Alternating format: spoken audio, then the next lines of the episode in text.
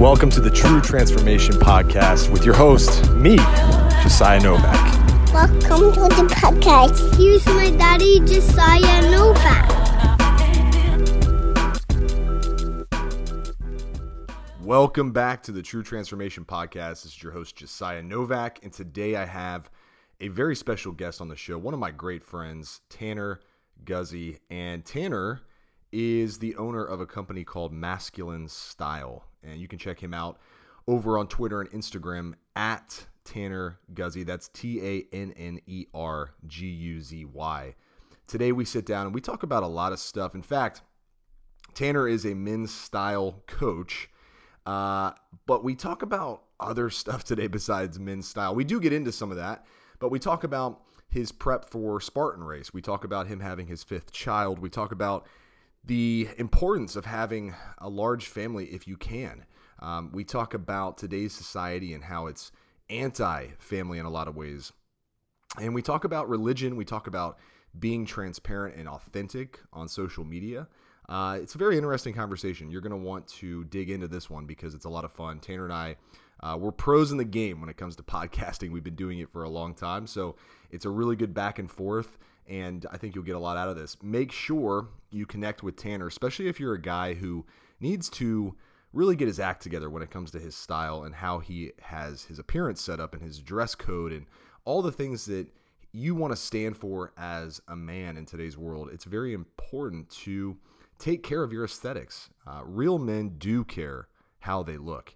Uh, and it's important that you have a mentor when it comes to style. Tanner is my go to when it comes to all things men's fashion, men's style, and appearance.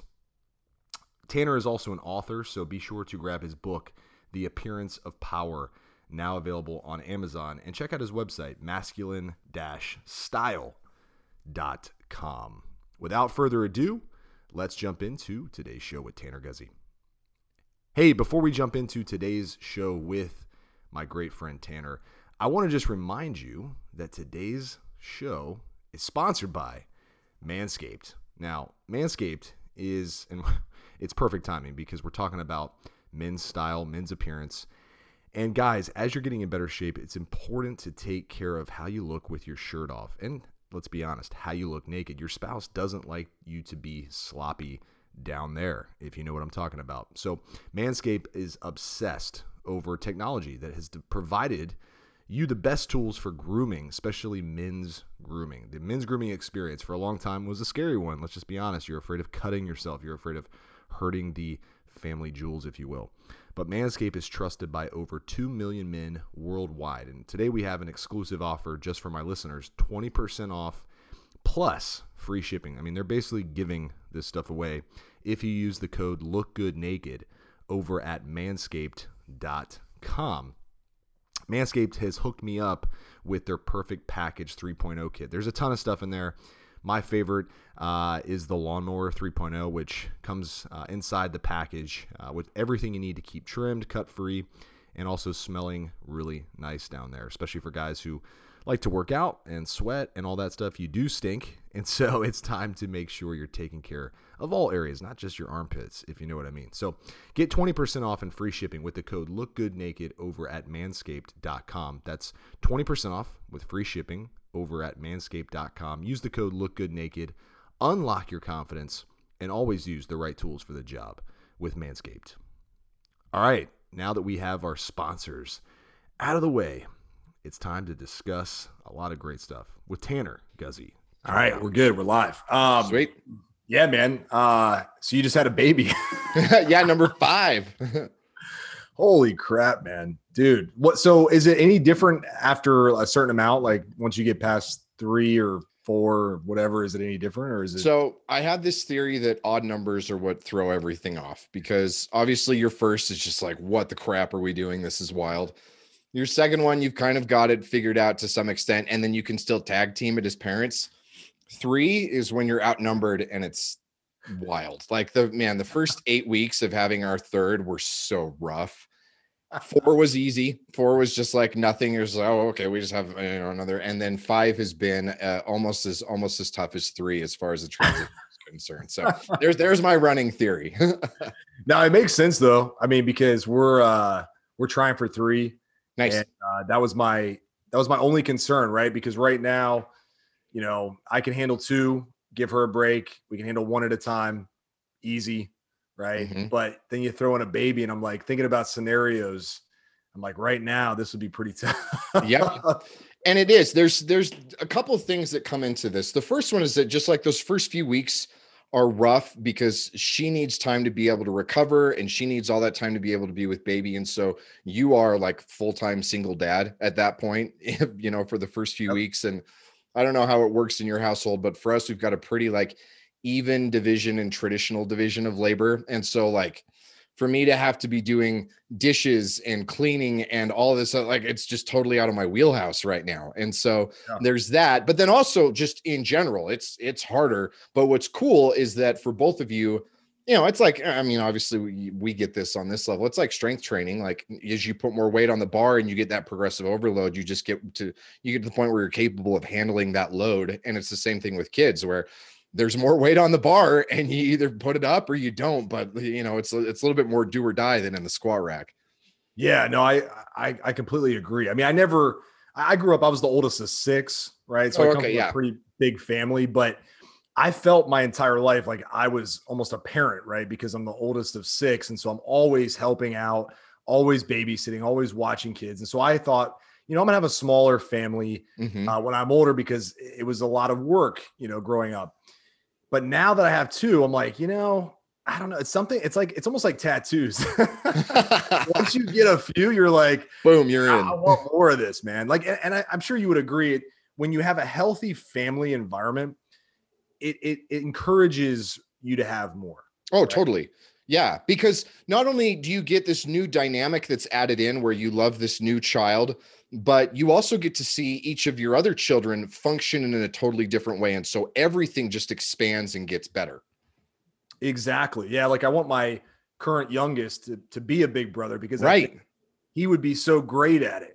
Yep, exactly. Yep. And then for your oldest to be able to now have to handle the functionality, because I mean, yeah, I'm the oldest of five, you're the oldest of six. Like we know what it's like, but that responsibility is good for us. It's good for my oldest daughter to have to carry some of that load. And I think oldest kids are kind of wired that way where they almost need that extra level of responsibility to meet their full potential. And so, yeah, I, mean, I if you've got if you're in a position where you guys are emotionally and spiritually capable of handling it, and at least like 80% financially capable of handling it. Have as many kids as you can, and then all those other things increase with it too. So yeah, yeah. I, don't think there's been more of an important time than right now for big, healthy families agreed. because that's so anti right now. It's right? such a fun way to rebel.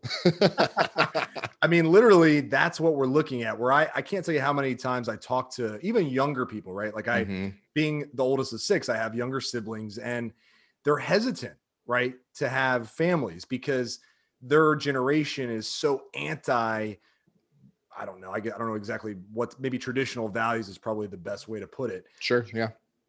But I can't stress how important enough. If you're a healthy individual and you have a healthy spouse, healthy healthy relationship, it has never been more important right now to have a big family because of everything going on. It's so anti what they want Right. that I support people. I, if I could have six kids, I would totally. Me and my wife are in agreement on that. It's like, Yeah. we'll- keep going, right, until God says stop Yep.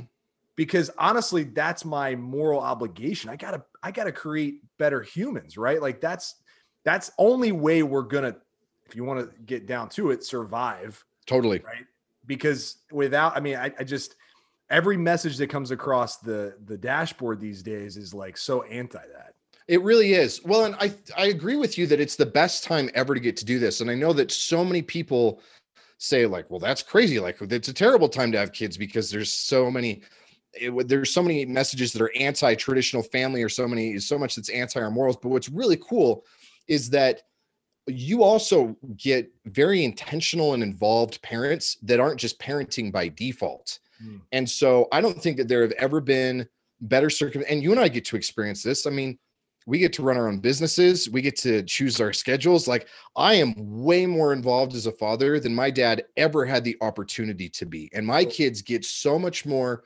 exposure to both masculinity and femininity than my siblings and I ever got. Like we're in such a better position to be good parents than my parents or their parents or their parents or anybody for generations really have been because of the way the world being the way it is. So I totally agree with you. Yeah, I, that statement I, I hear all the time is like, "Oh, I would hate to bring my kids into this crazy world." I'm like, "What? You heard of World War One or World War Two? Black Plague, you the, know, the Civil War. I'm not right? you've heard of the draft, Yeah. but you know, it, was, it hasn't always been this great. I mean, it's been No. this is like the golden age, especially with what I consider to be still uh, opportunity in both uh, physical jobs, right, where you still could go out and have a, a trade of some Yep. kind, but so easily then transition to uh, business or online, uh, some type of work online. There, there's just a lot of opportunity. Not to mention, you're you're no longer uh, held back by your geographical location, right? No. you literally have the world at your fingertips. Uh, you have to keep those silver linings, uh, even though yes, there is craziness, but the craziness, I would argue, and I think we've had this discussion before. I feel like the craziness now is so much more easily overcome if you have good morals and good values. Yes, It's almost easier to be successful now because people crave the good in this world Right. so much more than they do the bad. Even though the noise might seem different, it, it really is an easier, uh, and I say easier, it's a bigger opportunity for your kids. Right. And I feel like personally, it's a whole lot easier to be able to stave off, you know, garbage coming in through Netflix or through other stuff than it is to worry about. I'm going to have nine kids and six of them are going to die before they reach the age of three. Exactly. you know, in Yeah. so many ways, it's so much easier, especially if you just choose to be intentional and proactive as a parent, as opposed to just passive and kind of going with the inertia of what society says to do. Yeah. So speaking of society, how, how has the past? Because we haven't talked uh, since before uh, 2020. I think we did Okay. a show in end of 2019. I want to say this is, Probably. yeah, that sounds familiar. It's been a minute. it's been a little while. I mean, we we connect a lot on social media, but um, so how? I, I- obviously, so you you homeschool, right? Right. So what it, did anything change? I mean, was it was it pretty easy of a transition? Yeah, I would say for us, like 90% of our lives stayed the same because I work from home, we homeschool. Um, the couple conferences a year that I speak at still happen. The biggest thing for us was was church changed. Uh, for a while, there were quite a few months where we were doing church at home, and then now we're doing it, and there's still masks and other restrictions and stuff like that. And so that's really been the only real change. And what's cool is that being able to have the opportunity to do things like um, participate in in worship and different rituals and things like that and doing it in our home has actually made our home feel much more what integrated that it's just as much of a spiritual place for us as it is a place of like physical safety or entertainment or family or anything else. And so in a lot of ways like our lives are better. I made more money last year than i did any year before that. Like we've been incredibly blessed with what 2020 has has thrown down the pike for us. Yeah. Yeah, man. I I would echo those sentiments because 2020. I mean, I will say this from a family perspective, we've never been better, uh, and also from an individual perspective, I've never been more convicted around my beliefs. yeah. Like I, yeah I didn't really give too many, you know, fucks. I I'm trying to. I'm trying not to cuss anymore. By the way, which i That's- appreciate that's yeah, awesome it's, good it's on really you good. Yeah. A terrible habit, so it's a good thing to cut out. But um, I used to not care that much about what people think. Now Mhm. I really don't care. Yeah. Like eh, Yeah, you care find your about- tribe that their opinion matters, and everybody Exactly. else you don't have you haven't earned the right for your opinion to matter to me. You know, the one, well, the one group of people that I care about is the family, right? And that Yeah. is it. That is it. And I think 2020 reminded us so much about what to avoid. Right? and just not get in the mix and get distracted and get so caught up in stuff because it's a losing game every Oh, yeah. time, right? Now I'm very hard on my stance on things because we you and I both have a following. So I like to influence in a positive way. So I'm going to tell you this is what I believe. Follow me or not. Cool. When are you do you feel like because I feel a moral obligation to do that? Do you feel that same way? Absolutely, man. Okay, awesome. Yeah. I feel called to do it. So there, there Yes. were periods where I said I'm going to avoid it, but I would wake up on fire, right? Like I Mhm. would be like, no, I gotta. Like I made a post yesterday about some of my political beliefs and just my beliefs in general, life beliefs. Yeah. And it got so much positive feedback. Like it was insane. It was like the floodgates opened. It was like my most Awesome. interactive post on social in a long time.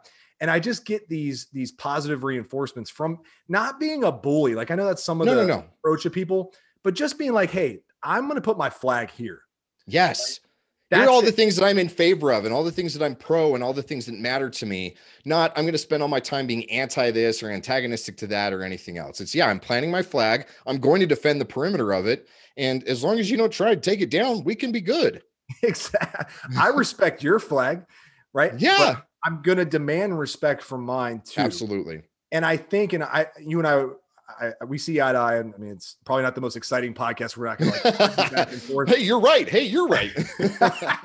bunch of back rubs going on, but you know, it's like it, you, you just have to be that way. And I would, I, I would, I would love to hear your take on people of influence, right? Because there's been I, what I've seen online is there's some of our close friends very open about their beliefs, right? Mm-hmm. Very straightforward.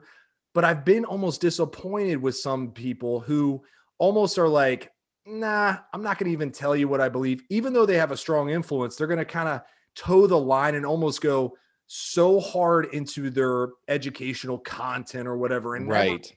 never give you um like we said a flag to to plant and say hey this is where i stand on things even though they could easily make a huge influence what what is your take on that what has been your take Okay, so this is a, I like this question because this is something I've actually been wrestling with for the last couple of months because from my own personal perspective on it, the way that I act, the way that I resonate the most with other people is it's you should be the same person online and offline. And so what your moral convictions are, what your philosophical beliefs, your religion, your politics, all of that, that that makes up who you are. And so if you were going to be congruent, and that means if you're going to actually be happy, if you're going to feel like the real congruent, authentic version of yourself, none of that should be off limits when it comes to social media. That doesn't mean that you're going to be like talking about arguments with your spouse or talking about how great the sex is, or that you're going to be talking about like, but the the big picture 50,000 foot up things like those things all of that should be on there. That's the way that I've always fallen on it. I'm going through um, a Washington biography on George Washington right now, uh, the one that's called A Life by Ron Chernow. Have you read this one? Mm-mm. It's a freaking tome. I mean, it's Okay. gigantic. And talk about like the most impressive, incredible man that's ever. He's phenomenal. And he was also very, very private about so much, even to the point where there's a lot of speculation that he would uh, he would refer to God as providence and that he wouldn't go to church because he felt like it was uh, it was opening up too much intimacy when people would see him participate in uh in basically the the sacrament service right? And so there's and so my, the way that i'm wrestling with this is i could see merits for both and i'm wondering and I'm, I'm curious to get your take on this i'm wondering how much of it has more to do with what the culture is in which you live because in washington's time that level of privacy, that level of self respect, that level of dignity and everything was very much culturally expected. And the amount of things that we just broadcast and self promote and put on display, I think would be appalling to anybody who lived back then. totally But this is the world in which we live now, where we all, especially guys who do what we do, like we have to self promote. That's how we grow our businesses. We are our businesses. Like we're the brand, your personal brand and you are even if you're not an entrepreneur like that's um, if somebody's hiring you they're looking at your social media and this is this is the world that you live in now. And so i do i start to think more and more that my initial approach to this that you need to do it in order to be uh, integrated and authentic and congruent is the right way not universally but because of this society in which we find ourselves now. Does that make sense? Am i explaining that in a way that that it sounds makes so much sense. I, I think at the end of the day and, and we all have a different uh you know take on on how private or how open we are with our lives. I'm a simple guy at the end of the day and i like to keep things super simple. And what i look at it as is what would my so what i share i ask myself a couple questions myself a couple questions right? And one is why am i doing this? Why am i sharing this? Right? Mhm. I think if I had my choice, if I was in, in complete control of everything going on, I would say I, I would like most things to be private. Um, because I think sometimes people are literally lying, actually, all the time. yeah people are literally creating a Yeah. false reality, right? Of what their life looks like, what they have, what they do. 90% of it, I would argue, is total crap. hmm the other thing too, and I was just having this discussion with my wife literally a couple of days ago. I realized, and it was almost an awakening moment. I was sitting in bed and I realized seeing nudity is now normal. Right? Like it's normal. I It's can't wild. open up any social media and not see some because I'm in fitness. Oh Fashion yeah. could- I didn't think about that for thing. you. Yeah. Yeah, it's like everything is sexual. Everything. Right. And even if it's not like full on nudity, everything is still hypersexualized. Exactly. Yeah. And it's it's sharing something that I mean, your body is one of the most private things. Mhm. And I get it because it, it hits on the temptation that we all have, right? And it, it's it's something that drives likes and clicks and views, right? Right. So the way I tackle this is what is my calling first of all, right? What is my calling in life? My calling in life number 1 is to be a great father. I Mhm. believe that, right? Because I Mhm. come from a chain of terrible fathers. God is the ultimate father. So that's my mission, right? Yep. To be like God. I'm never going to be God obviously. I'm never going to be Right. close. Right. But, But- but having that as the aspirational goal means that you can keep making progress and never rest on your laurels. So it's, it's perfect. Yeah. Totally. And so when you study the history of God and Christ and all these things, you see that he was very direct, right? With where he stood on things. But Yeah. also, if you look back, he never said or did anything that would be considered shameful, right? Right. So you look back, like he hung out with people who weren't the cool, like weren't necessarily the cream of the crop. Right. Yeah. The the publicans and the and the sinners and all of that. Yeah. Exactly. So I might associate with people who wouldn't be considered perfect, which none of us are, or maybe far from perfect people. Right. But when I am on social sharing things that I'm doing or interacting with people, I ask myself, is this serving the mission? Number one. Am I also saying and doing things that if my sons look back 20 years from now and they dig up my tweets or whatever, would they be okay and proud? Or, or would they at least be like, hey, our dad stood for something, even if I'm proven, I would love to be proven wrong. Prove me wrong. Right. That would be great. But at least you've got the conviction to stand up for something. Exactly. In a way Yeah. that demands respect, not in a way that beats people down and says, you, you know, like I see name calling and like, trust me, I'm tempted to do some of it at times. Yes. And I might delete tweets. but but in reality, I'm just like, hey, yeah. It- it- it's like, all right, that that one's out there. I better delete it. But so that's how I look at it. And and also when I look at my spouse, right? And I say, Mhm. would I want her sharing all of our intimate things? Like she's more way more private than me, right? And Yeah. due to the nature of my business. But there are certain things that are like sacred. And I see, and I saw we this is what brought up the discussion. I saw a guy, and I'm not going to say who it was, married, literally using his wife, her body, as a way to get attention on himself. And I said, you know what? I'm not going to judge, but I know that that is a line I will never cross. I can't do it. My wife is beautiful. I can't help. I mean, she gets attention, right. but it's it's. I'm not going to put her private body parts on display in a way that just drives people for And it's for those your type own sake. Oh my Yeah, gosh. exactly exactly so you know it's but but when it comes to my stance on morals and things like that Yeah. i feel like when i write something or when i post something i'm literally writing to my boys right Yeah. that's how i look at everything i do like what would i tell them in real life they're not old enough yet to understand a lot of this stuff but what would i tell them right now in this moment and that's what i write and that's how i determine is this something i'm willing to share because Awesome. sometimes that i mean that all the time that fits the mission right that Yeah. fits the, the calling Yeah, every time. Yeah. No, I think that that's that's a really great way of doing it. And what I love is that your approach is one because it is man, it's such a hard balance for most people to strike because it's really easy to get reactive and antagonistic and i see plenty of people who do that that they they to their credit they have their convictions and they stick to them mm. and then they also go hard against anybody else or you get a lot of this like milk toast nice guy or just very like oh, we're only going to talk about the professional things and we're not going to actually dabble in any of this other stuff. And there's this weakness there. And you get a few guys, and you were definitely one of them. Like again, to you know, continue the the back patting of this podcast. But you do, you do this so well that never do I feel like I wonder where Josiah stands on anything. Nor do I ever see you say anything that I just go, man, that, he's being a dick. so yeah, I think I think You've got got to read the it, I love it. balance really well. Yeah. yeah and likewise like I, I think though that's why we need more men with morals and convictions even if you disagree with me right like Right. i'm cool with that because that's how we progress in life Mhm. is we have discussions or at least we can be respectful of each other with knowing like hey this is where you stand and that's fine that's the beauty of freedom right yeah. Or even if it's not fine and I think it's wrong, I still respect you totally without having any like, oh, you do you or anything. I can still respect you and go, yeah, he's I he's way wrong on that, but he's got the convictions to actually do it and he's thought it through as opposed to just meh kind of thing. the milk yeah the the the the basic gray area Mhm. stuff it i think in today's world and i'm not sure who said it recently but it's like i think if you want now if you want to if you want to be known and and and also do it in a way that helps people and actually uh, drives progress or drives um, i don't know i guess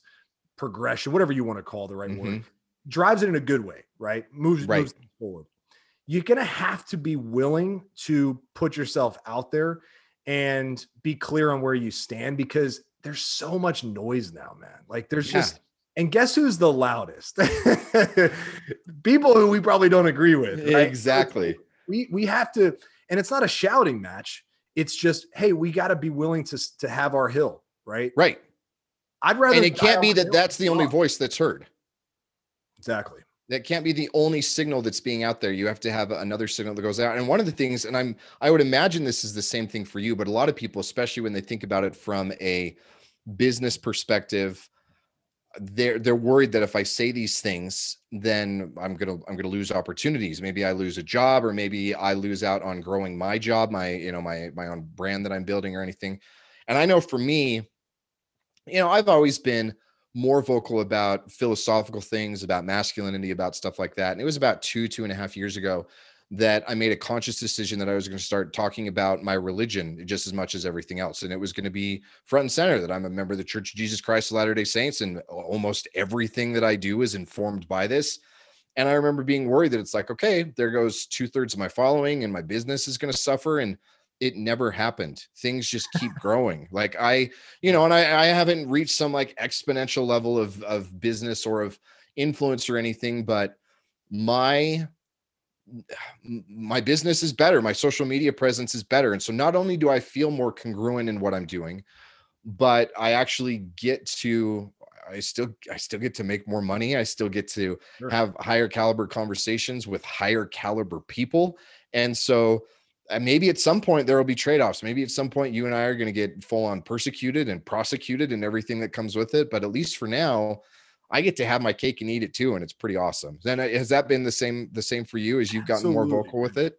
and I would even I would I would challenge you on the fact that you don't have a a, huge that you you you you could pack stadiums right with your following. Yeah, right? that's Which true. A lot of Yeah. people.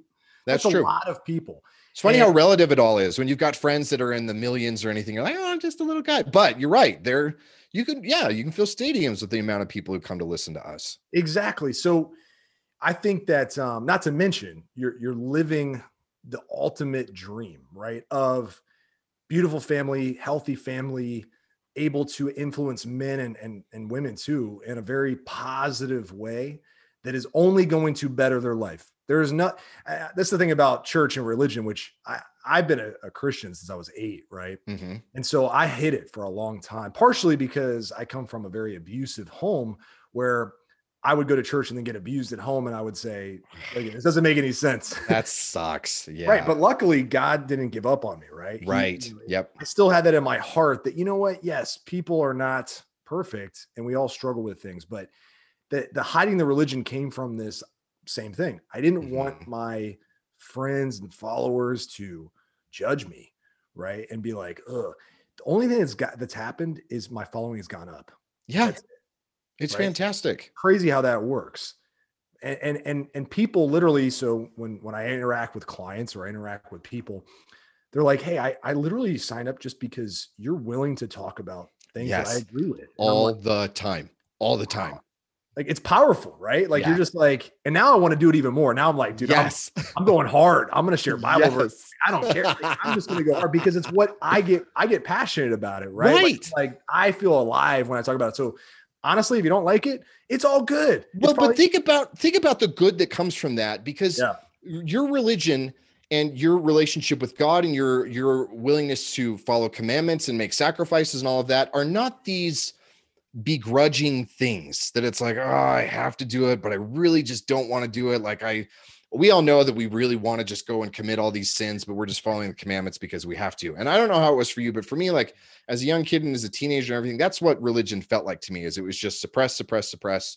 Totally. And I think again, like this whole idea of social media and using it for this voice, and this has become a thing for me where it's very intentional, is I want to see people who enthusiastically live that religion so that you can present a positive like cause and effect. And my life is awesome, not in spite of my beliefs, but because of my beliefs. And so I love that you're talking about like, I want to go hard because this is the stuff that I do get passionate about because we need that kind of energy when when people are posting stuff because begrudging Christians are not you need enthusiastic Christians. That's what we need.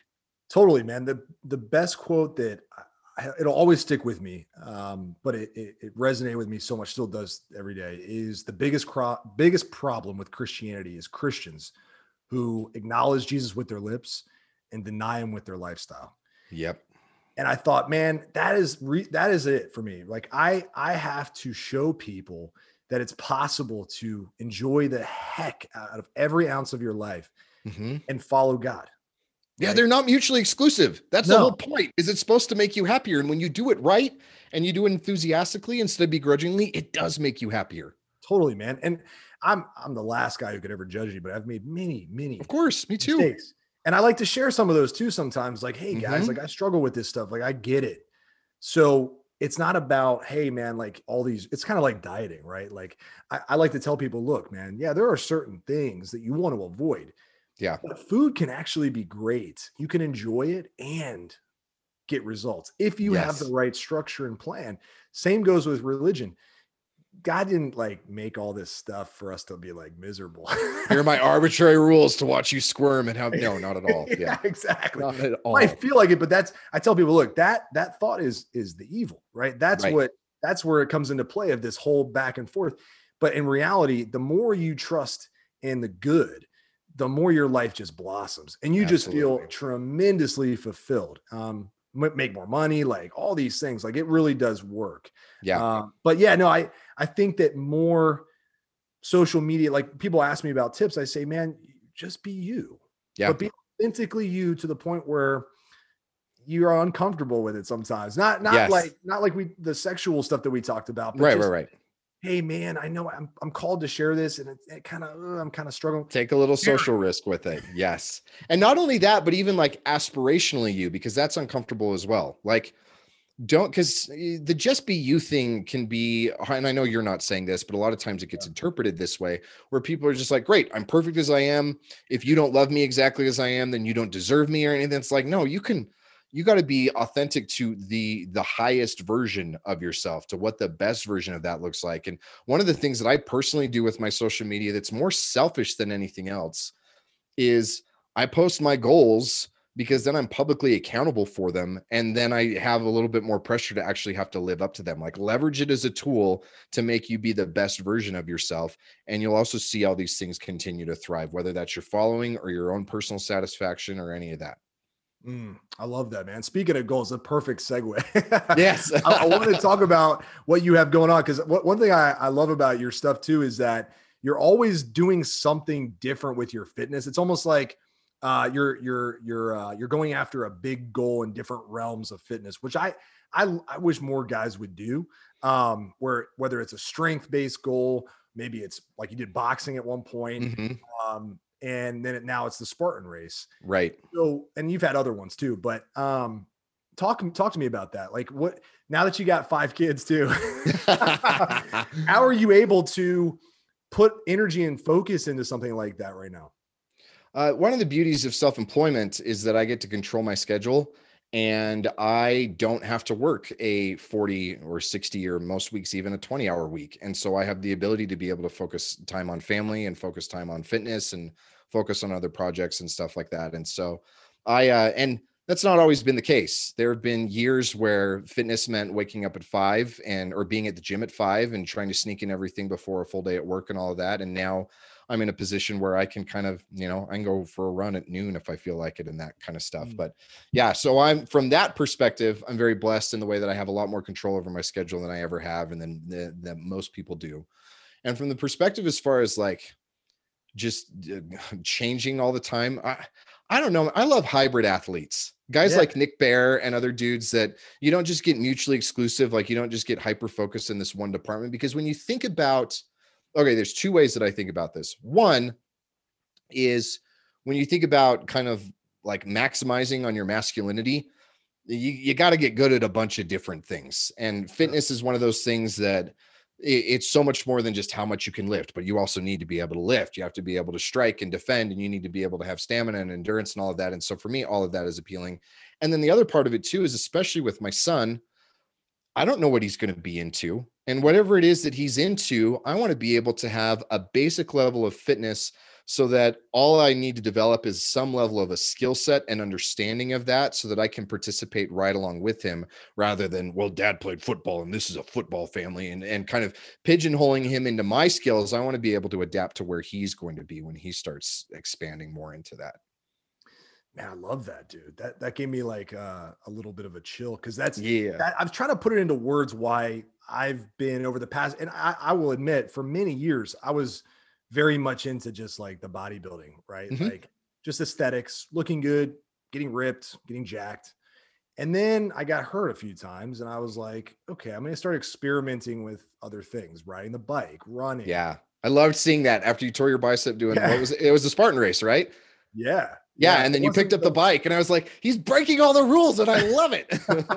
I know, and and and here's the thing: like, it was the best thing that ever happened to me.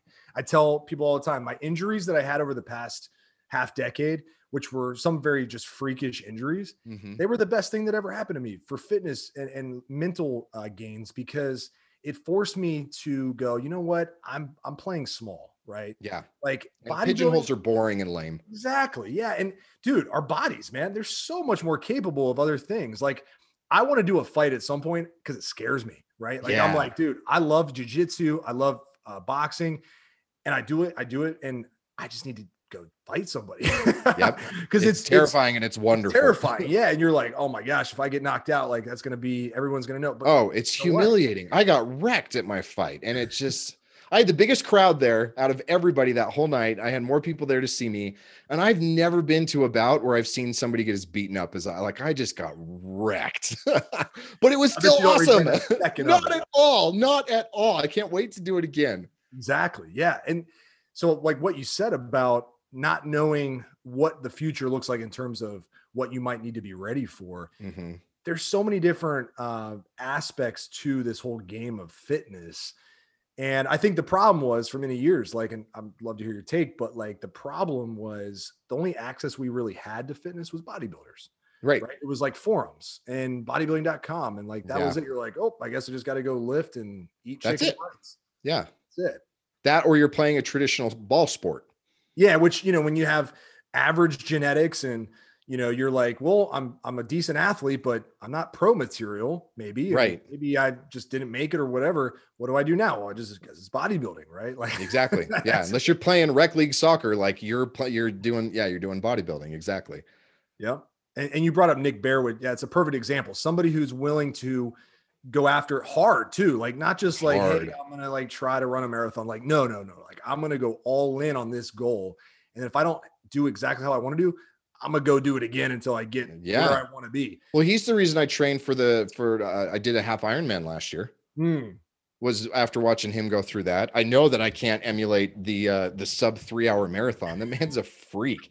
Or like uh, Hunter McIntyre, Oh yeah, the stuff that he does, he's ridiculous.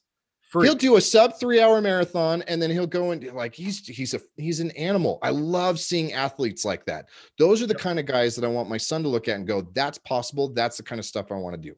totally because it translates to everything. By the way, so much. Like you could do anything with that that kind of athleticism, or at least mm-hmm. because. And by the way, I do think to a certain extent that kind of level can be taught. People just need to like like you you know you and I we're, we're probably average at, at athletics, right? Mhm. But with enough practice and, and consistency, we can do really well at some of those type of, of, of sports, right? Like Right. running, triathlons, biking, all that stuff. But just some people have this block in their head of like, nah, I've never been an athlete. Like, well, you've never even like tried to Yeah. give it enough time to see what could happen, right? You you just put this like roadblock up there. Yep. Yeah, it's frustrating and it's frustrating because i was that guy. I was a skinny kid and i was uh, i was competent enough that i never really embarrassed myself in gym class but i was more interested in uh, alternative sports bmx snowboarding stuff like that and i sucked at those. And so athleticism was something that became very mm, what antithetical? Like i fell for the old like 80s 90s trope of you can be like the the scrawny intelligent guy or the dumb jock and those are your only two options which is so ridiculous. Right. um and so i chose to be the the scrawny intelligent guy and i'm really frustrated that i didn't start really focusing on any sort of athleticism uh, one because it came easily to some level of not embarrassing myself and then two because of that that it sucks. I never really pushed myself or pursued anything. I didn't start lifting until i was 28 i didn't Mm. start boxing until i was like 31 or 32 can you imagine I, I, I just uh, it sucks that I wasted my 20s not not fully taking advantage of the genetics and the time and the the Sure. hormones and everything being totally in place to do that. But it's now fun that I get to do it and do it in a way that it's it's so intentional and I'm not I'm not taking anything for granted, which I may have had I been more of an athlete in high school or in my 20s. yeah, we're so like we're not even mentally developed in our 20s. So you just do so much dumb stuff. Like I Mhm, even me, I was dedicated to lifting for my 20s, like hard, right? mhm. But I look back and I was like, man, I, I did so much dumb stuff. Like I, I could have done things so different. I wish I could go back. Like I feel like you're always gonna have that feeling, even if you I hope really so because otherwise that means you haven't grown. yeah, exactly. Right. If I was a genius in my 20s, then we have a problem. That's why they say youth is wasted on the young. Yeah. Yeah, exactly. So so tell me about the Spartan race. So by the way, I will I will ease your fears. I ran the beast at that was my first race back Okay. after my bicep tear. So I oh, did Oh, nice.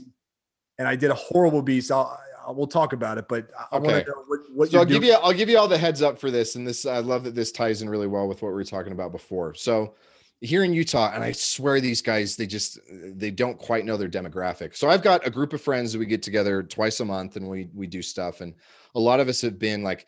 We did a carnivore challenge. We just finished doing the 75 hard. And so we've all decided that we're going to do this, this race together. We, we enjoy doing these kinds of things together. And for some reason in Utah, with the sprint and the super, they scheduled those on Sunday and the beast is on Saturday. And it's like, Mhm. guys, know your demographic. Like, eh, I would imagine that you would get a lot more signups on those smaller races, and you're missing out by not doing those on Saturday when the vast majority of people here are not doing Sunday races. And so, realistically, like, I think all of us would have been more comfortable signing up for. Uh, I think they would have wanted to do a sprint. I would have tried to talk them into a super, but since we don't work out on Sundays, we're doing the beast because that's the only one that's on Saturday. So here we go.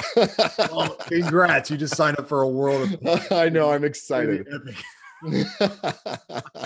What so what's your training like for right now? so this is what I'm. This is one of the reasons why I first reached out and wanted to talk to you because, um, you know, I did all of my triathlon training and everything all year last year, and uh, maintained a lot of my strength training. I've been working working with uh, Matt Reynolds from Barbell Logic, a really Yep. good friend, and he's been my coach through all of this. And so he had me on a really good lifting protocol. And then once I finished the race, we've been doing a lot of strength focus and everything, and he's still going to help me out with that. But I've been kind of just like shopping around for other training to do to figure out for the Spartan, especially because I'm not worried about the distance. Like, you know, yesterday, yeah, yesterday was my third run in like seven months, and I still went and did six miles and I wasn't Mm. sweating it that much. Like, the I'm running the distance will be fine. I'm not worried about my overall strength because those numbers are there. But what I'm worried about is the combination of the both, and then also a bunch of these different skills because Sure. I can hang from my pull up bar for maybe like 45 seconds before my hands are on fire. And being able, I've never climbed a rope or a lot of this stuff. And so it's more the the skill specific or the upper body, the grip strength, the the all that kind of strength. That's what I'm more interested in trying to figure out how to do. So help me out. What should I be doing? Yeah. I'm gonna give a shout out to a former guest on the on the show who like changed the game for me when it came to okay, cool. guy named Yancey Culp. Uh, he runs a, a company called Yancey Camp, and uh, it's probably the most affordable and also, shockingly enough, the most effective Spartan training on the planet. Okay. Uh, this guy is an absolute genius. But what I've learned from him, and so the main things I would think about for anybody who wants to run a Spartan race, um, number one is know your elevation, right, of what you're going to be running. yeah. Because, for example, like you and I could probably go out and run seven to 10 miles flat, easy pace, Right. crush it, no problem. Eight and a half, nine minute miles, no problem, right? We'd be pushing it at some point, but on a But flat it's doable. course, yeah. Yeah. it's doable. You're not like, oh, I can never do it. We got that. Right. But you get out there and you're running incline, Yeah. right? Um, that's where your legs start to break down, right? It's because the lactic acid and just the muscles themselves uh, are being used in a different fashion. You know, your glutes are being pulled into it way more. Your lower back, you're like, wow, this is a little bit different Cool. than Okay. running flat. Yeah. So I would do one of two things to start. I would do a lot of runs on incline uh, on a treadmill, or find some hills, right? If you Yeah. have them. Which we do. That's the beauty of being in. Utah. Lots of hills and elevation. I know is like they've got the three point system and it's it's a hard three. Like they're they're planning Yep. on punishing us with that. Yeah. Exactly. So getting hills as like a the primary uh, running routes as much as you can would Okay. would, would be solid. Awesome. Um, the other thing too that I found, and once again, coming into running as a total newbie to running, the, one of the biggest things that impacted me and still does is running in the proper heart rate zones, right? Yeah. So working on not only be able to run those hills, but keeping your heart rate down, right? Like below 160, below 150, you know, in those like zone one, zone two. And for those of you who don't know what we're talking about, it's basically just avoiding going over your anaerobic threshold, right? Yep. Where you're now using sugar for primary fuel. Uh, and you're going to tire out a lot faster that way, right? Right. So just building that aerobic engine a little bit more to be able to handle uh, some longer, tougher runs at a lower heart rate. Super, super important. That, Um, and that was the same with triathlon training. And one of the Yeah. tricks that I learned because I I did a heart monitor and they're not that difficult to get, not super expensive. But if you don't want to do that, one of the tricks that I learned is basically can you nose breathe the whole time? Exactly. Gauge for it. Yeah. Fun, that brings up such a funny story because the first time I ever tried to run nasal breathing, I felt like I was literally going to die. So was like, brutal. This isn't this isn't normal, guys. You Like, go from eight minute miles to like 15 minute miles and, and you're still just dead at the end of it. I remember that run. my strides were just like I was just like a baby deer, you know, just trying to make it through. yep. It, it was so. I actually now, so one of the tricks I, I teach is when you warm up for training for working out or anything, do nasal breathing because it turns your body on a lot faster because Mhm. you're forced to actually like concentrate versus you know breathing through your mouth. yeah. Nasal breathing is a huge, huge game changer. And also the other trick too is um, you, you should be able to hold a conversation while you're running. Yep. That's another little, you know, check. Which, yeah, you're doing the race with friends. You should be able to talk the whole time you're doing it. yeah. So with the Spartan uh, obstacles, right? So there's a few that uh, are more skill based, right? So Okay. like um, there's certain things that you need to know ahead of time, right? So there's uh, YouTube is probably the best uh, resource for this, where there's guys who literally will tell you how to do every obstacle, right? Like here's the tricks. Um, because what ends up happening is that when you miss obstacles, right, you get hit with 30 burpees. And so yeah. 30 per obstacle, right? 30 per that you miss exactly so you miss a couple back to back because these things are spaced out like you know every half mile so you hit a couple of those back to back all of a sudden you're gassed right because you're like like i so when i tore my bicep the next the beast i ran the only obstacles i didn't do were the ones that required me to hang right so i would Yep. just go straight to the burpee pit And just do it. and just start banging it out i did 300 burpees man Oh, man. yeah. So it was brutal. So just keep that in mind too. Getting good at burpees, one little trick, and and I'll reference Yancey again, but starting your workouts and and and finishing your workouts with burpees is a good idea. Okay. Just because it's sports specific. You know what I Yeah. mean? that makes sense. Yeah. So uh in terms of like hanging though, there really isn't a whole lot of hanging necessarily. It's more swinging with your arms, Yep, like monkey okay. bars, right? Yeah. There are some things you got to jump up, pull yourself over like a muscle up. Uh-huh. Um, the big ones though that are going to wipe you out if you're not ready are the heavy carries, right? So yes, like the buckets and the buy a bags and bucket, all that. just Yeah. buy like a standard big paint bucket, fill it with sand. Who cares if it's heavier than the real thing? And just get comfortable with carrying that thing around. Because what Like, are the distances on that? Is it like a quarter mile or something typically? I believe the there's a sandbag carry, so there's a sandbag, Okay. and then there's a bucket carry. Okay. Pretty sure they got both of them in the beast, and each one is um a quarter mile, I believe. So it's like a that, or sometimes they push it a little bit further. That's the thing about Spartan; they'll tell you the race is 14 Never miles. predictable. It's like 16. Yes. Oh, I love it. Well, and correct me and tell because this is one of the things I, I haven't been able to find out. Is it if you set it down at all, then you're then you're DQ'd on that. It's not like you can set it down for rest and pick it up. Like you have to be able to do that full quarter mile with the 70 With the 70 pound bucket. Can't set it down. What I do is I flip it up, uh, and and for those who are wa- are listening, I just turn the bucket sideways.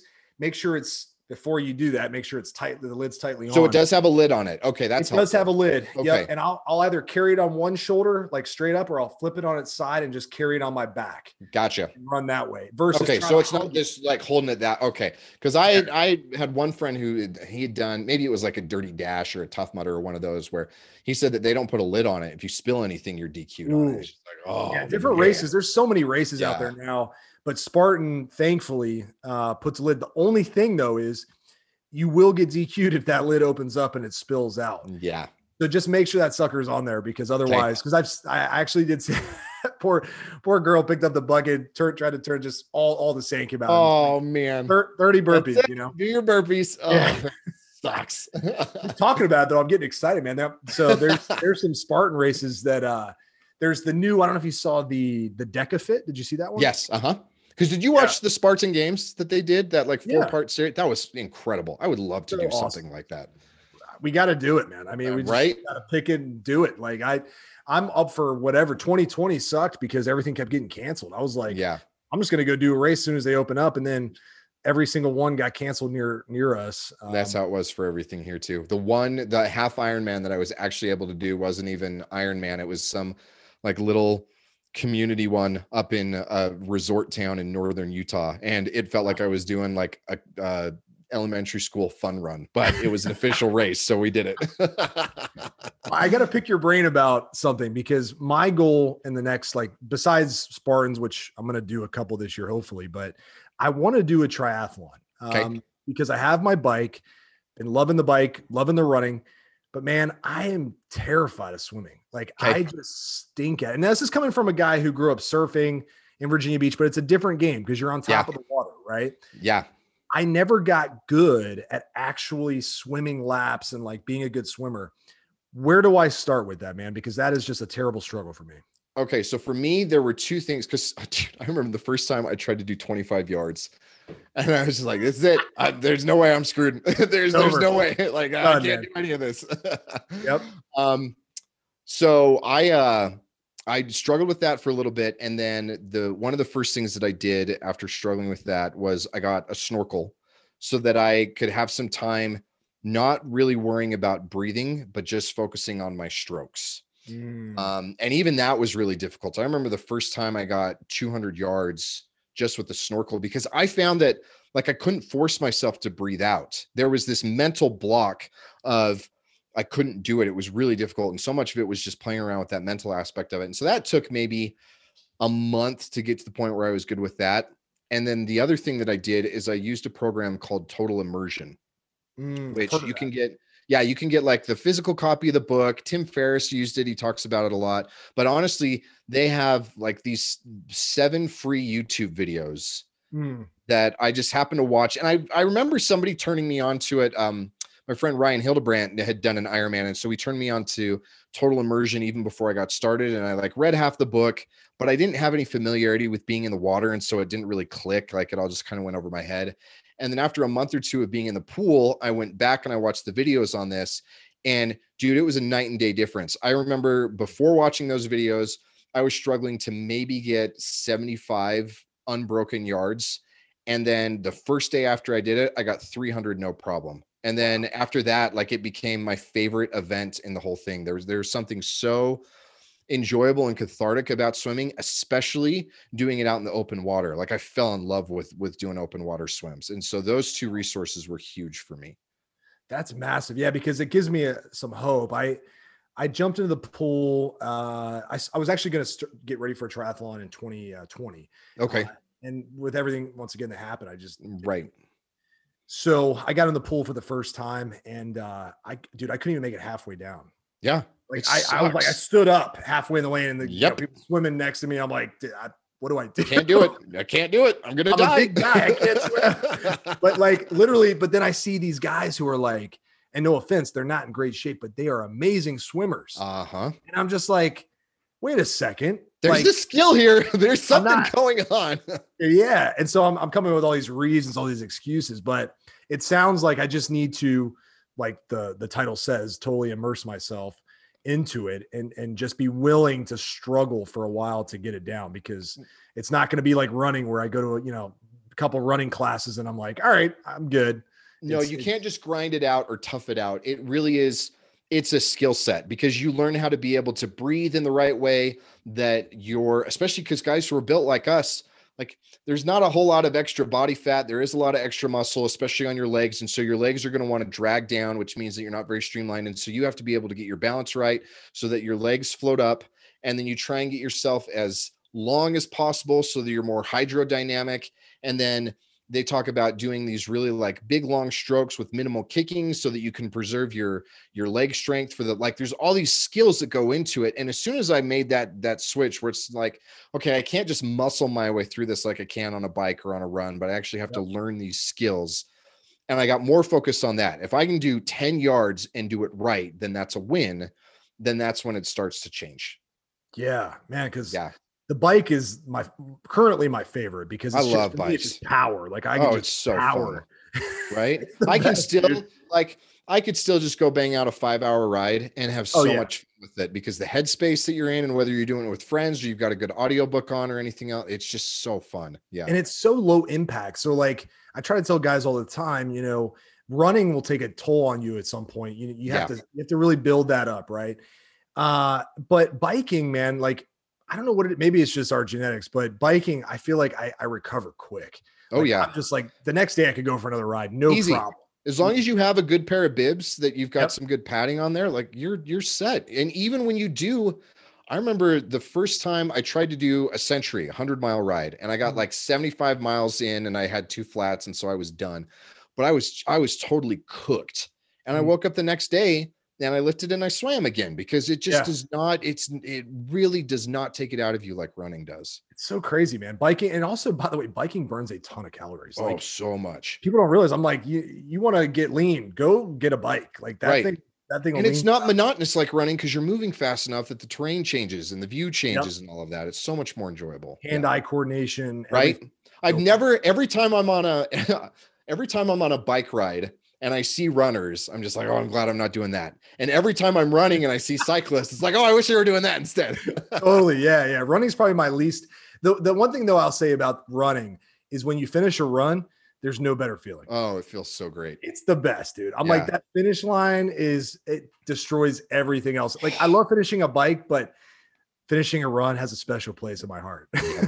So I did that today. I hit uh 315 on squat. That was a PR today. nice. and then I went and I ran 3.15 miles just to just to do that. And it was slow. I mean, I was at like uh nine-ish. So it was not it was not where I'm but it, I remember that last hundred yards. I was so pissed because I was slow and I was so gassed. But at the same time, you get done and you're just like, yes, yes, exactly. so good. We we gotta we gotta come up with and we talked about this before but we need to come up with standards for men to hit right um Mhm. when it comes to these different disciplines and then you could even take it a step further and be like okay for you know events that you would apply these disciplines in Yeah. this is where you should aim to to finish right Yeah. So, like a beast like what you know i so the story on the beast by the way that Yeah, I want to hear about this and what your time was and what like Dude, yeah, let's hear it all. the Yeah. time was the time was terrible. I think it was like uh I have to look back. It was five, I think it was five hours, something. Okay.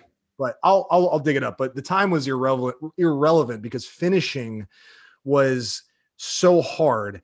Um, it was in uh, the the course was down in North Carolina. I'll Okay. send you the link because there was a there was an article on it on how it was the most difficult course ever. Oh, yes. Because what happened was there was torrential downpours days leading up to the event, and then during the event, the temperature dropped from I think it was in the low 50s down to the high 30s Whew. while it was raining the whole time. Oh, dude.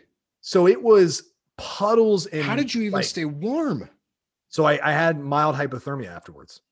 I, I was literally shaking. So I had to. So they, you would cross the finish line, Uh huh. and um, people were dropping out. By the way, left and right. Oh, totally. you you couldn't even climb up the hills. It was so muddy. I was wearing special Spartan racing shoes, thank Uh-huh. God, because I was literally I, I was like rappelling down these mountains. I was holding on to branches, Oh my gosh. putting my like fist in the dirt just to hold on. Anyway, it was it was an awful. I did it with clients too, by the way. So like I scarred them for life. Um, felt like a terrible coach, but it was it was awesome at the end. But uh, we get to the finish line, and they got like support staff literally handing out blankets and tinfoil. Just to keep you alive. And yeah, and they had started these little bonfires around the little rest areas so people could warm up because there was emergency staff like everywhere trying to make sure people weren't like dying. So I, I, dude, I couldn't stop shaking violently for almost two hours after the event. I, I sat in my car drinking water and shaking with the heat on blast for Oh almost two my hours. I couldn't even drive. It was unbelievable. And now keep in mind, I'd done this after my bicep was torn, and I- Right. I, that was my first race back. Uh-huh. Uh, no- uh, I think it was November of 2019. Yep. Okay. And so the, here's the crazy part. So then I got really sick uh, about a week later, Mm-hmm. And it was what I thought was the flu. Okay. And so I go and get a test, a flu test, because Yeah. I was like, I, I think I have the flu. And my doctor was like, "You got everything that the flu is, but it's You had COVID. I had COVID, dude. So I got COVID oh man. from the Spartan race because I was around back so in November of 2019. Exactly. And you Finished still the year. finished it. Jeez. Yeah, dude. So that was a terrible flu. I mean, I felt like crap, but I I was like, there, I'm not. I don't have the flu. What could this be? And it passed, but I was like, oh, that's what it was because people were starting to get sick around that time. So Wild. it definitely was COVID. But yeah, man. So that's that's the go go do a Spartan race. It'll be awesome. Oh man. No, but that's the kind of stuff that I that's uh, really like that's what's so appealing to me about it. And there was something that Yeah. just it, it's that switch flipped when I was boxing because it's hard and it hurts and it's humiliating and it's humbling and there are all these things and it feels so good to practice being more tenacious and to just do it anyway. And that, you know, it was a very similar story for my half Ironman because it was in this little this Bear Lake, Utah, and it's normally a very very cold lake. And uh this the storm that day was nuts. You know, like we go out and there are four buoys that were supposed to be swimming around, and one of them had like blown away a mile, and the sheriff's boat is out there like trying to find it and they're saying you know we're, we're not going to be able to do it so they end up having two that are lateral to the shore so you're only out about chest deep and you just now have to go four laps around it but you go out and you're swimming against this current that's caused by the wind and there's white caps and you can't like you take you know 10 strokes and then you stand up for a second and you realize you haven't moved forward at all every time I would lean over to get to get a breath of water or get a breath of air, I would have a wave come crashing in, and so I would swallow water. So by the time I get out of the water after the swim, I look like I'm nine months pregnant because I've swallowed so much air and water. And then it's raining the whole time on the bike. I can't eat, which you'll learn that nutrition is such a huge aspect Oh, of these yeah. longer ones, which I'm sure it's the same thing on the beast because I feel like I've got needles, you know, in my stomach because I've got all this other stuff going on in there Yep. you about pass out dealing with the headwinds. And then by the time I get to the run, you finally are starting to get rid of that gas. And anybody who's running knows that you don't trust every time you're just like, please be a fart, please be a fart, please be a fart. so thankfully, much every time it was. but it's the same thing where it's just like guys dropping out left and right. The pros that were there were complaining that that was the most difficult race that they had ever done. And I'm just grinning ear to ear because it's like this is what I signed up for. Like I just Yeah. wanted it to be miserable like this. And so hearing your story rather than discouraging me just makes me go, sweet. I cannot wait to go out and Oh, do You're gonna love it. I have no doubt. I I think you'll want to do another one like soon after because it is addicting. You do it and you're mm. like, and, and all the obstacles are so like primal, right? Like you know, you're they, cli- that's the- what looks so fun, The right? rope climb, by the way, it's just a technique, but you'll you'll I'll send you a couple of videos. It's super easy once you get it down, but it's all the stuff that like you would build in your backyard, right? Like you you would be like, if I put together, and this is how it started. I had Joe De Sena on the show Cool. uh, a while back, and he was like, the reason it started was like, I just want to have my friends over for like a barbecue and do races. that's awesome. And I was like, that's totally it. what it is. It's like a bro, like, and and don't get me wrong, there's all types of people out there, but it's like if I'm designing an obstacle course, this is what it's going to look like, right? Yeah. Which actually So- we're building we're building a, a trial course in my friend's backyard. He's got a full Oh, acre sick. and we're gonna build a few of the obstacles to be able to practice and play around on. Oh, you guys will, man. You guys are going to tear it up, man. That that is that is epic. Well, dude, I, I know your time's valuable. I, I we haven't even talked about business or anything, but I know, right? ta- talk to the to the. I know the audience that you know might know, you might not, but um, what are you currently doing? What's it look like, and how can they uh, become a part of it? Yeah, totally like wild left turn from everything that we've talked about. But that's what's fun is that it's all self development, right? It's all you get good at what it is that you're good at, and then you figure out it's like, oh, I kind of I lack in this area, and I want to bring that up. So what my main focus is is I teach men how to dress like they have a modicum of self self respect, as Mm. opposed to just showing up in basketball shorts and baggy t-shirts that are from the 5k that their wife made them run five years ago or whatever else and yeah so i do i do style coaching um, and really it's one of those things that like fitness uh, like getting your finances dialed in like getting your relationships dialed in when you get it figured out and you figure out how to do it in a way that it's actually again congruent i've used that word a lot on this podcast but it's because that word matters when the outside of you is congruent with the inside of you your confidence goes through the roof people trust you more people respect you more you carry yourself with more gravitas with more authority and so yeah that's that's kind of my main business thing and if you guys uh, are looking at yourselves going oh yeah i haven't actually cared about what i've worn for the last 10 years then you should check out my stuff and i can help you out Yeah, I, I, you're the only guy I, I look at for style tips or advice or what to wear, all that stuff. And I also, I'll, I will say, the clients you've been uh, showcasing recently, I've been blown away with, man. Like, I'm like, man, they're I killing it Yeah, they're they're absolutely killing it. And for those of you listening who may have lost a bunch of weight or went through a transformation, like that's when you really want to make sure that your appearance and everything is dialed in because you probably have to get a new wardrobe and like all that stuff. And guys who want to have all pieces to the puzzle figured out, this is a big one, man. Like it- it's a huge one. Well, and it's such a it's such a reinforcement of all the work that you've put in to get in better shape because a lot of mm. times when you're wearing the same clothes that you were before, you catch your reflection in the mirror, you see yourself on your wife's Instagram page, and you don't actually look as different as you were hoping you were going to. And it's not because you haven't made incredible changes with your body, it's because your wardrobe still looks the same and it doesn't hang right, right or anything like that. And so if you want to really like solidify and make those changes permanent, then that's the perfect time to capitalize on it, like Josiah was saying, because you can have this new wardrobe that reflects the newer, better version of you. And all of a sudden, you're totally idealized as opposed to just kind of half and half or none and none like you were before. Yeah, I talk about all the time, but we have to cut ties with that former version of yourself. Yeah, that's not your identity anymore. Right. You, that, that's sometimes something that we're we're afraid to do out of comfort or whatnot. But you know, getting rid of all the things that you were tied to when you were basically the less authentic version of yourself, right? Mhm. That's such a huge step. Get rid of that stuff. Move into the next phase of the better you, which includes your appearance. I you're I mean, the best tweets are the, you know, real men don't care how they look. it's the best because I'm like, Such a fun meme. Every man cares how he looks. Every Yes. man, it's the best, and it's proven through those tweets. The most iconic figures in a history of men cared a lot about Always. Yep. It's incredible From how detailed. Hashtag Jaguar Warriors to George Washington to everybody. The the the most influential men in all of history, in every part of history, have always understood that their appearance matters and it can be used to their advantage or to their disadvantage. Yep, Even Jesus Christ, he absolutely. was a minimalist, but it worked out incredible. And it's That's but that was by design. Can you.